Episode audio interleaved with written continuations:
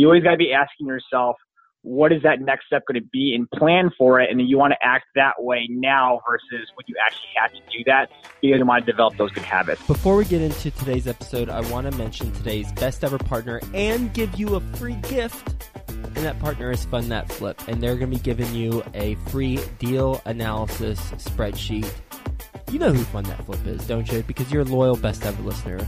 They've been a sponsor on the show. Matt Rodak, the founder of Fund That Flip, has been on the podcast multiple times, given us his insight on the online lending process. Fund That Flip provides fast, reliable funding for your house flip projects. They're an online platform, makes the application process entirely easy, and they've got a whole bunch of experts on their team who can help you get funding in 24 hours and close within as few as seven days. And all of you best ever listeners, you're getting a free spreadsheet to help you analyze your projects. Go to fundthatflip.com forward slash best ever. That's fundthatflip.com forward slash best ever. And you'll get a free deal analysis tool. It'll help you provide a scope of work for your projects, create the scope of work, analyze the profitability of the project, or if it's not profitable, you need to know that too, and make a determination on the max purchase price. Super important. You can print out all the detailed reports and that will help you get your deals funded faster. Go to fundthatflip.com forward slash best ever. Get that free analysis tool, fundthatflip.com forward slash best ever. Best ever listeners, welcome to the best real estate investing advice ever show. I'm Joe Fairless. This is the world's longest running daily real estate podcast. We don't get into any fluffy stuff. We only talk about the best advice that moves your real estate investing business forward. With us today, Charlie Gow. How you doing, Charlie? I'm doing all right. So it's a nice chilly day here in Michigan. So how about where you're at? Hey, it's great. Cincinnati is nice and overcast like it usually is this time of year, so it's to be expected. A little bit about Charlie. He is the owner of I Buy Houses Michigan. He began investing after moving to California and working with clients who are investors there. He's based in Grand Rapids, Michigan now. He's purchased 19 homes since moving to Michigan in 2008, and he invests in a variety of homes. With that being said, you want to give the best ever listeners a little bit more about your background and what you're focused on now? I've been kind of around real estate investing since I was little. My dad actually used to drag me in into the real estate negotiation room at times, and I'd be playing, you know, my Transformers at the time. Um, and he was mostly invested in uh, commercial real estate. A lot of it from the business aspect of it came through to me, but I never really looked at real estate really thoroughly because I think maybe just because all the time spent on it, you know, you always kind of want to go away from and start going roots from when you were a kid. But I think naturally, like a lot of people, you start to miss those things. And so uh, when I was out in California, um, I had a number of clients. I was a personal trainer out there, and a number of my clients were real estate investors and you know i would have conversations with them. And it was funny because after talking with them like you know it's funny i understand a lot of this stuff you're talking about and i'm not a real estate investor and here i am you're paying me you know 70 bucks an hour when you're making two to three thousand dollars an hour. So that really piqued my interest. I got a job at loopnet which many people may know is it's the largest commercial real estate online listing service. That piqued my interest even more and then at the time, being in California, um, I was a 1099 employee, so it, it was a lot of difficulty with getting approval financing because I'd only been there for two years. But I moved back to Michigan, and then that was right around 2007, 2008, where we started having obviously that huge real estate storm, and that's when I really took off. I just started acquiring properties. I think my first year I acquired two properties and then I was moving around for work and I just kept acquiring properties. And since then, I want to say that I'm not really increasing my pace, but I'm increasing my efficiency. So I haven't had to work a lot more hours than I did before. In fact, if anything, I'm working less hours. And actually, pretty soon here, I'm looking at hiring my first employee as well. Mm. What's the employee going to do? It's kind of been an interesting situation because when I first started investing, I was uh, by myself completely. And then when I got married to my wife, she basically kind of joined into the business. And so at this point right now, we've kind of separated our tasks. But it's been a huge benefit to me because my wife being new to real estate, I had to explain a lot of those things to her. So our first staff member that we think that we're, we're going to hire away is really the things that we don't want to do. And so we can focus on what we do best. And so they are going to be some type of administrative assistant Also managing phone calls, maybe a little bit of babysitting because I got three kids as well. In addition to bookkeeping, I absolutely hate the bookkeeping, but it was necessary for me to understand how I want to use the person to basically manage that aspect of the business. A bookkeeping babysitter if you want to look at it in a way, but of course for tax purposes, I have to make sure that bookkeeping is their primary job title because obviously I want to make sure that's a tax write-off. So right. if they do babysitting in the course of work according to my accountant, then it's a complete write-off. Huh. All right. Well, let's talk about the last deal you bought. Tell us the numbers and tell us the business plan.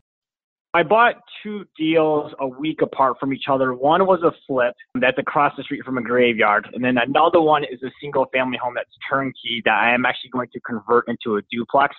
It's going to cost me under a thousand dollars to convert to that. So I'm not sure which one you have a preference for. All right, hold up. A flip across from the graveyard, and I was taking notes on the graveyard. And what's the second one? And then a turnkey single family home that I'm going to convert into a duplex. All right, let's talk about both. Graveyard first. Right now, I live in Novi, Michigan. My wife and I moved to this side of the state because I have a full time job as well. And so we are actually transitioning back because my work is going to relocate me back to Grand Rapids. And the home that we purchased, it went on the market. It literally was on the market for one day. It actually wasn't bank owned, but a person who lived there previously they lived there for 16 years. They rented out for a year, and the person who lived there for a year basically just trashed the place. Like they had gone through probably three or four dumpsters. When we looked at it, they actually had two dumpsters in the driveway that were completely full. So when we purchased it, pretty standard for most of my flips. So we basically did a line item explanation for what the scope of work would be. I think one of the things that I do that's probably different for most investors is that recently I took my very first loss in real estate and my very first loss in real estate was $63,000. So it was a real awakening for me.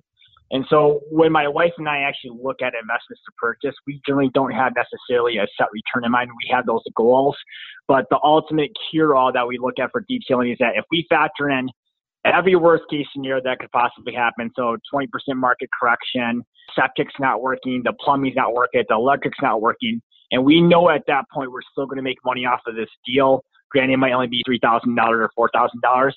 Then we'll go through with the deal provided it has a high enough ceiling to as well. So if that worst case scenario was $3,000 off a $100,000 investment, and what we really think it's going to be is like $15,000, then we probably wouldn't go through with a deal like that. So in this case, with the worst case scenario, because there was a couple unknowns to get to offer N, I assume that there was a, replacement of septic. We'll assume there was a replacement of roof, replacement electrical, replacement of plumbing. And we're about 25 days into the project now. The only thing we had to replace in those worst case scenarios was basically the roof.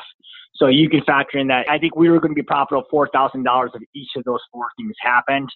And you factor in the cost of what each of those $6,000 for full overhaul electrical, another 6000 for plumbing. Our profit margin obviously increased greatly just because of that. The only thing that's kind of unknown was that it was across the street from a graveyard.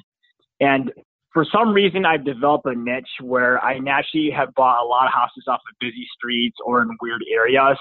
But I think this probably takes it. Fortunately, we had a comp that sold the year and a half before. Very similar price range, very similar household very similar scope of work that basically sold where we wanted this house to sell. And then I actually know the person because I used to work with for a number of years ago that lives in the house next to it. So we were able to get some inside information about that. Okay. That's getting the information. And then ultimately, you got to have someone pay for that price. How are you going to do that? Financing wise, we typically are doing our deals cash. Whether that cash offer is actually really cash, uh, is dependent. Sometimes we actually do have the cash in the bank account.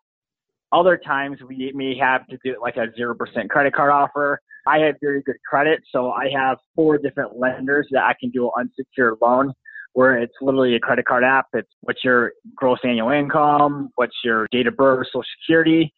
I answer those questions. 15 minutes later, I'm approved. Two days later, my bank account has the funds in it, and then I just go from there. So I typically am using those resources. I can also utilize private funds for the first time ever on the, well, I guess it's a combination of two deals, so it really depends how you utilize it.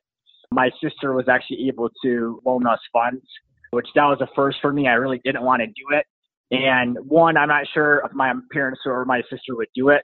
But my wife, who everybody in my family seems to love more than me, asked my sister and she said yes immediately.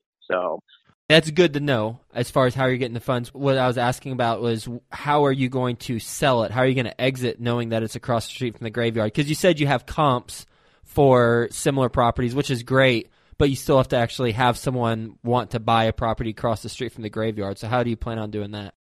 As part of my due diligence, that was really why I asked. I, I obviously asked other people who had basically invested in the area, and I also asked my friend next door about the homes because I'm concerned that it's going to decrease it significantly.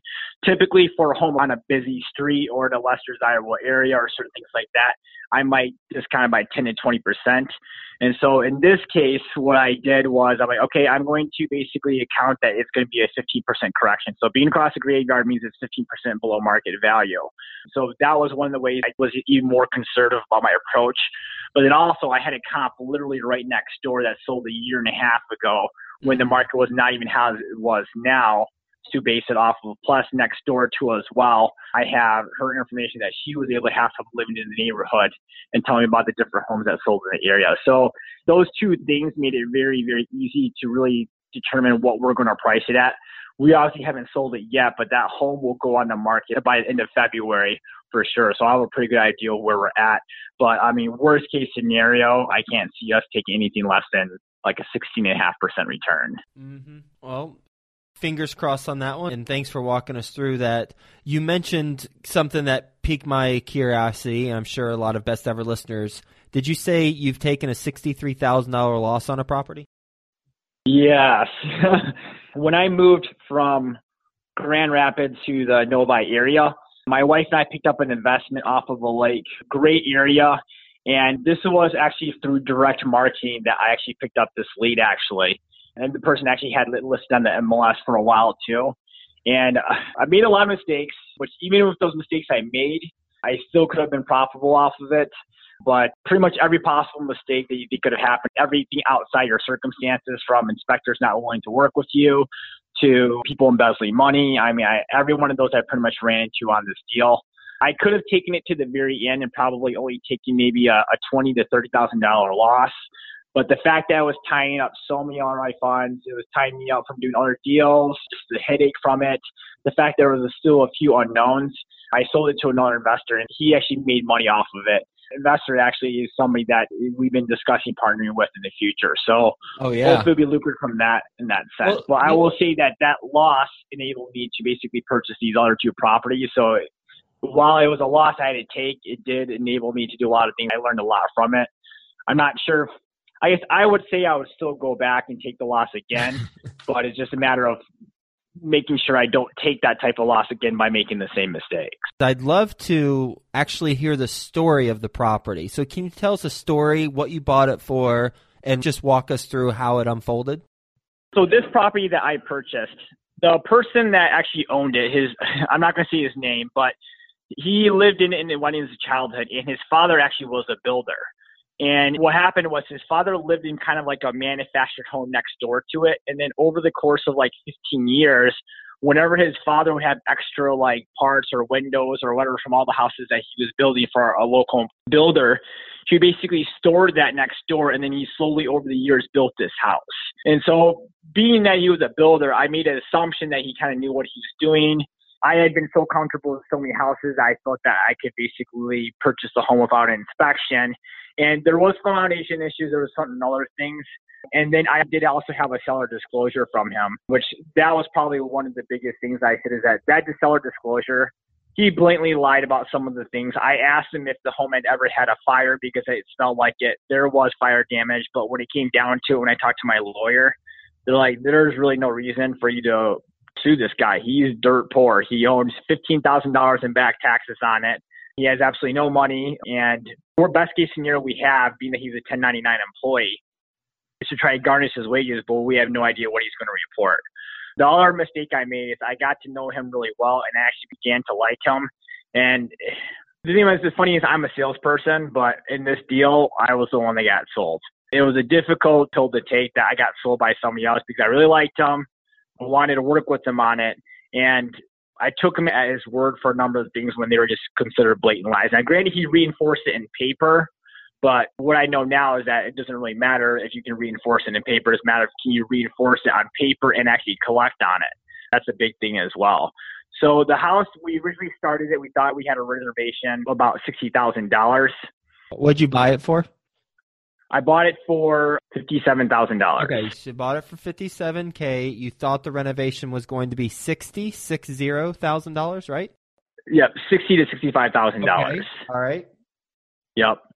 And the other thing too is that this house was pretty much down to the studs, so I I pretty much could see everything that was kind of wrong with it. A few parts of the house that were not down to the stud, however, were one of the issues. So the trusses that run along the house, because he he was using spare, basically spare wood from all his job sites, rather than having one truss that runs the length of the roof line, he was basically using few two by fours to splice those together. So didn't see that. So basically, the whole entire second floor had to come off the house. Um, there was a number of areas of the home that took fire damage that he basically framed over it and then drywalled over it that I couldn't see. So that was another issue that we had to deal with.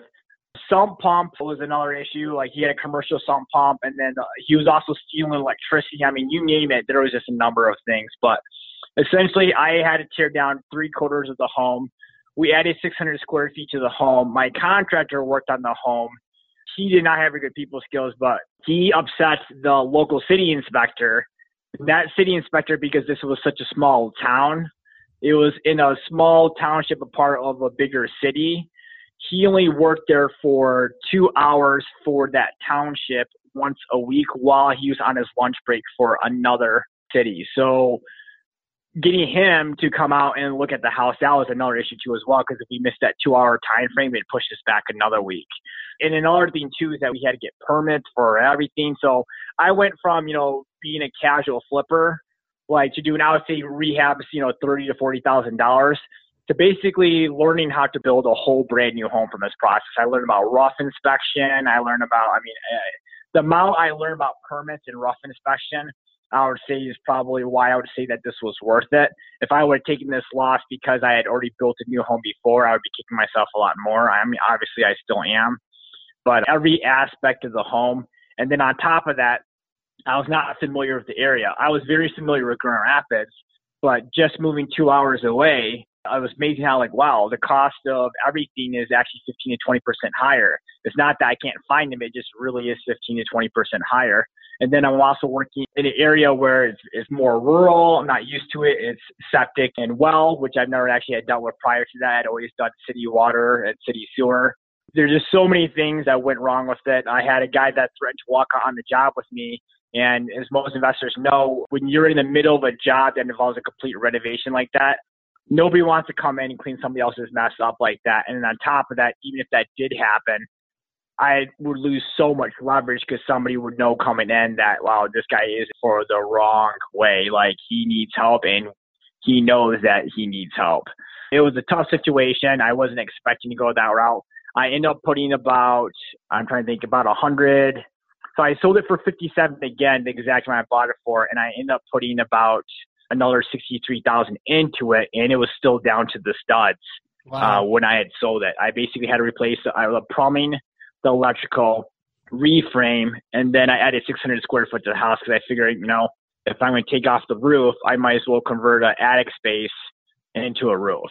That was probably the only thing of the house that went well because when the investor who I sold it to finished it, I actually went to look at the house afterwards and there was other people there during that open house and that's all people were raving about was the open concept. The house was absolutely beautiful. That's I'd say the only thing I did right about the house. It is a comedy of errors that just took place, and I say that because I've been there and done that. That's for sure on deals. And thank you for sharing that because a lot of people don't talk about the mistakes they made. And as you mentioned earlier, this deal opened up the door for future deals that you're working on. And so you certainly don't want to miss out on 63K, but at the same time, you have parlayed that into other things because of the time frame, what I'd like to do is invite you on the show for a special segment called Situation Saturday, where we talk about your other deal that you mentioned earlier, taking the single family and converting it to a duplex. You up for that? Yeah, that's fine. All right, cool. Let's do that. So, for today's conversation, Charlie, what is your best real estate investing advice ever? I knew that you were going to ask this question, and I want to say that there's a lot of things that, but I feel like this kind of directs everything to one thing: is that always be mindful of what the next step is going to be at, and also also where the end is. So like rebounding from this thing, I had never done a hard money lender before. I didn't network much because I had some bad experiences working with other investors. I basically had to reconsider everything I did. And like in everything I do now, I always think about like, so when I hire my employee, are they going to understand the way I do this? When I do this, is this going to make sense for when I'm flipping 50 houses? You always got to be asking yourself, what is that next step going to be and plan for it. And then you want to act that way now versus when you actually have to do that because you want to develop those good habits. So I would say that's the best advice I have for somebody is always be investing for the next step. Mm-hmm. I was also with the end in mind. If you do those two things, you're always going to put your company in the right direction. You ready for the best ever lightning round? Yeah. Let's do it. First, quick word from our best ever partners. Remember to get your free deal analysis tool for your flips at fundthatflip.com forward slash best ever. That's F U N D T H A T F L I P dot com forward slash best ever. It will detail your scope of work, help you analyze if the project's profitable, and make a determination on the max purchase price. Fundthatflip.com forward slash best ever. Best ever listeners, it is here well, it's almost here. February 24th and 25th. The conference, the best ever conference. Have you signed up yet? Oh, if you haven't, you better sign up right now. It's going to sell out. Besteverconference.com. I'm going to be there. A bunch of the guests who you've heard interviewed on the show are going to be there. Just go to besteverconference.com and look at all the speakers that you're going to hear from that will help you move your business forward in 2017. I want to meet you in person. The best ever guests who are speaking at this event want to meet you in person. And people who haven't been interviewed on this podcast who are speaking at the conference, they want to meet you in person. Go to besteverconference.com. What's the best ever book you've read? Wow, there's so many. The one that I still think impacts me today as much as it did when I first read it is probably Maximum Achievement by Brian Tracy. I read a lot of other good books that really impacted me at the time I read it, but then if I go back and read it now, obviously there's absolutely no content. Brian Tracy has a sales background. And I really think to do any part of the business, you got to be good at sales because sales is really working with people and building rapport. And whether it's working with your contractors, working with sellers or buyers or other real estate agents, you had to have those people skills. Best ever deal you've done? I'll keep it short, but I bought a condo for seventeen thousand dollars, with the exception of me having a plumbing mistake. I put seven thousand dollars into it, and then I sold it a year later for fifty one thousand five hundred. And the only mistake I made was basically I messed up on the plumbing that I ended up paying extra two thousand out of pocket for. Wow, nice. So I had a one hundred percent return on investment. Absolutely, love that. What's the best ever way you like to give back? I do a lot of different things. I donate a dollar to a different cause every single day through my work. I do a number of causes called, like, for example, the SumOfUs. So random, but um, a long time ago, I was watching a James Bond movie where they're talking about how they were trying to privatize water to take over that country. And the person I was watching with said this is actually happening.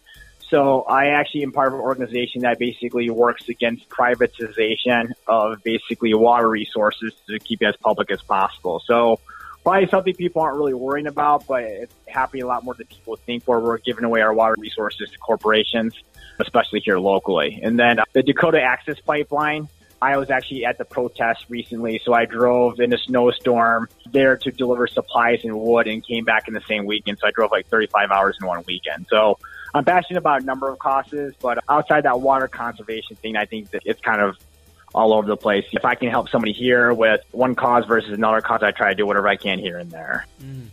What's the biggest mistake that you've made so far in real estate? Mm, biggest mistake. Um, I guess the biggest mistake as a whole was probably stepping into that property without the diligence that we had talked about, the sixty-three thousand dollar loss. And then other than that, I think really just thinking that you have the answers because a part of my mistake I made is that I had a spring where houses where I was averaging thirty to forty thousand dollars a flip, like over thirty percent return on cash for like ten consecutive deals. So I thought I had the model in place, and then that bit me. So I think really the combination of those two things, uh, you know, the house, but also the fact that I just got cocky. I, I should have really, really evaluated like every step like I was doing before. What's the best place the best ever listeners can get in touch with each other? I am a member of the Metro Detroit Real Estate Investors. So on that board, I contribute there probably the most. You can email me at mckmanagement at gmail.com. You can message me through my website or my Facebook page at MCK Management or iBuyHousesMichigan.com. I have been on iBuyHousesMichigan.com, checking out your website. Encourage best ever listeners to do the same. Thank you for being on the show. Thank you for sharing with us how to lose $63,000 on a deal and the lessons learned along the way in terms of the seller disclosures and foundational issues and contracts. I mean, it's just there are too many things right there. It was just a perfect storm of bad stuff, but ultimately as you said and as any successful entrepreneur would say that they learned from it, it's a gift and now they're using it to build on bigger and better things. So thanks for sharing that story as well as the $17,000 condo where you put it in 17,000 and you sold it for $51,500. So I put it in 7,000, not 7. Oh, even better. 7 and $17,000. Boy, maybe every time I say this deal, we'll keep lowering that purchase price. Let's just keep getting more money in your pocket, right? well, thanks again for being on the show. Hope you have a best ever day and we'll talk to you soon. All right, sounds good. Thank you. Best ever listeners, it is here. Well, it's almost here. February 24th and 25th. The conference, the best ever conference. Have you signed up yet?